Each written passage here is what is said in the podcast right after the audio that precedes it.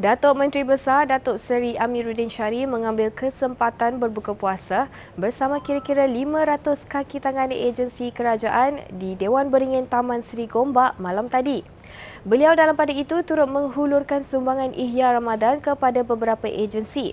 Antaranya Persatuan Suri dan Anggota Wanita Perkhidmatan Awam Malaysia, Puspanita Gombak, Kelab Polis Gombak dan Jabatan Sukarelawan Malaysia Rela Gombak.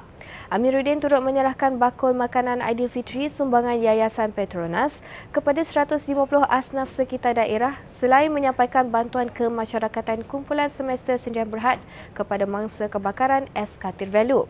Amiruddin yang juga ahli Parlimen Gombak bersama isteri Datin Seri Masdiana Muhammad turut menunaikan solat maghrib berjemaah di sana. Dalam majlis sama, Wakil Rakyat Sungai Tua itu juga merasmikan program Selangor Bertadabur 5.0 Anjuran Asatizah Selangor. Dalam bulan Ramadan ini selalu juga disebut sebagai bulan turunnya Al-Quran.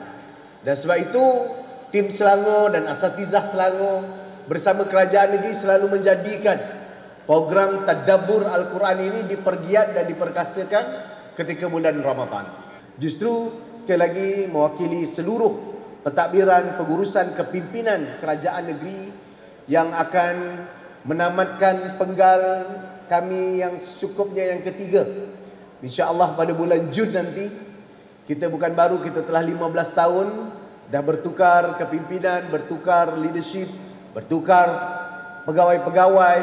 Namun saya rasa sangat gembira dengan kerja berpasukan yang telah ditunjukkan selama ini dan saya berharap agar semangat berpasukan ini kita dapat teruskan pada hari ini dan pada masa-masa hadapan. Kerajaan Selangor akan terus giat menggalakkan peniaga makanan di negeri ini untuk menyertai inisiatif Menu Rahmah sebagai salah satu usaha kebajikan bersama. Esko Hal Ehwal Pengguna Muhammad Zawawi Ahmad Mugni berkata, usaha memperluaskan hidangan menu rahmah yang menawarkan harga RM5 dan ke bawah khusus untuk golongan miskin tegar itu sekaligus membuka peluang kepada mereka yang kurang berkemampuan mendapatkan makanan pada harga berpatutan. Beliau turut menyarankan para peniaga makanan memperuntukkan sebahagian menu yang dirasakan sesuai untuk dijual pada harga RM5 ke bawah supaya pembeli boleh membeli makanan mengikut kewangan yang mereka ada. Beliau berkata demikian selepas merasmikan program Murni 3R di bulan Ramadan di Bazar Ramadan Banting semalam. Program anjuran kerajaan negeri yang dikelola Majlis Perbandaran Kuala Langat MPKL itu bagi mengurangkan penggunaan beg plastik selain menjayakan kempen minyak masak terpakai. Hadir sama Ahli Dewan Negeri Banteng Laweng Sang dan yang di Pertuan MPKL Dato' Amirul Azizan Abdul Rahim. Ya, Bazar Ramadan Rahmah ini ialah untuk memberi pilihan kepada uh, peniaga dan pengguna.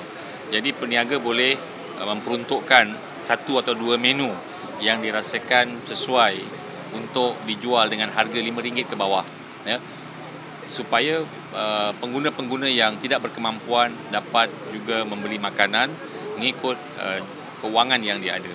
Ini saja bukan uh, keseluruhan jualan tetapi sebahagian menu yang uh, ada dijual dengan harga harga murah. Kerajaan negeri memuji usaha Majlis Bandaraya Shah Alam MBSA menganjurkan bengkel khas bagi membincangkan strategi dan garis panduan untuk mencapai status bandar pintar. Esko Kerajaan Tempatan Eng Zihan berkata, penyediaan pelan tindakan bagi tempoh 2023 hingga 2030 itu selaras hasrat Kerajaan Selangor dalam menuju negeri pintar menjelang 2025. Menurutnya lagi, perkongsian ini penting kerana pihak berkuasa tempatan PBT tidak boleh bergerak sendiri, sebaliknya memerlukan kerjasama bagi memastikan matlamat bandar pintar tercapai. Beliau berkata demikian dalam sidang media selepas merasmikan bengkel pelan tindakan Bandar Pintar Shah Alam 2023 hingga 2030 di Pusat Convention MBSA semalam. Dalam pada itu, Zihan memaklumkan semua PBT di Selangor juga sedang berusaha untuk mencapai status Bandar Pintar mengikut garis panduan masing-masing bagi manfaat pelbagai pihak.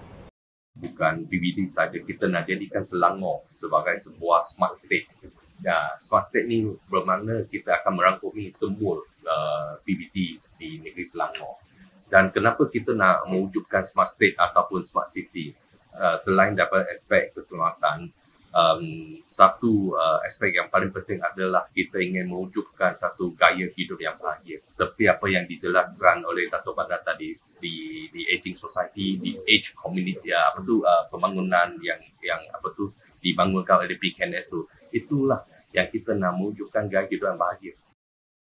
Sekian semasa hari ini, terus mengikuti perkembangan Selangor menerusi platform digital kami dengan carian media Selangor di Facebook dan Selangor TV di YouTube.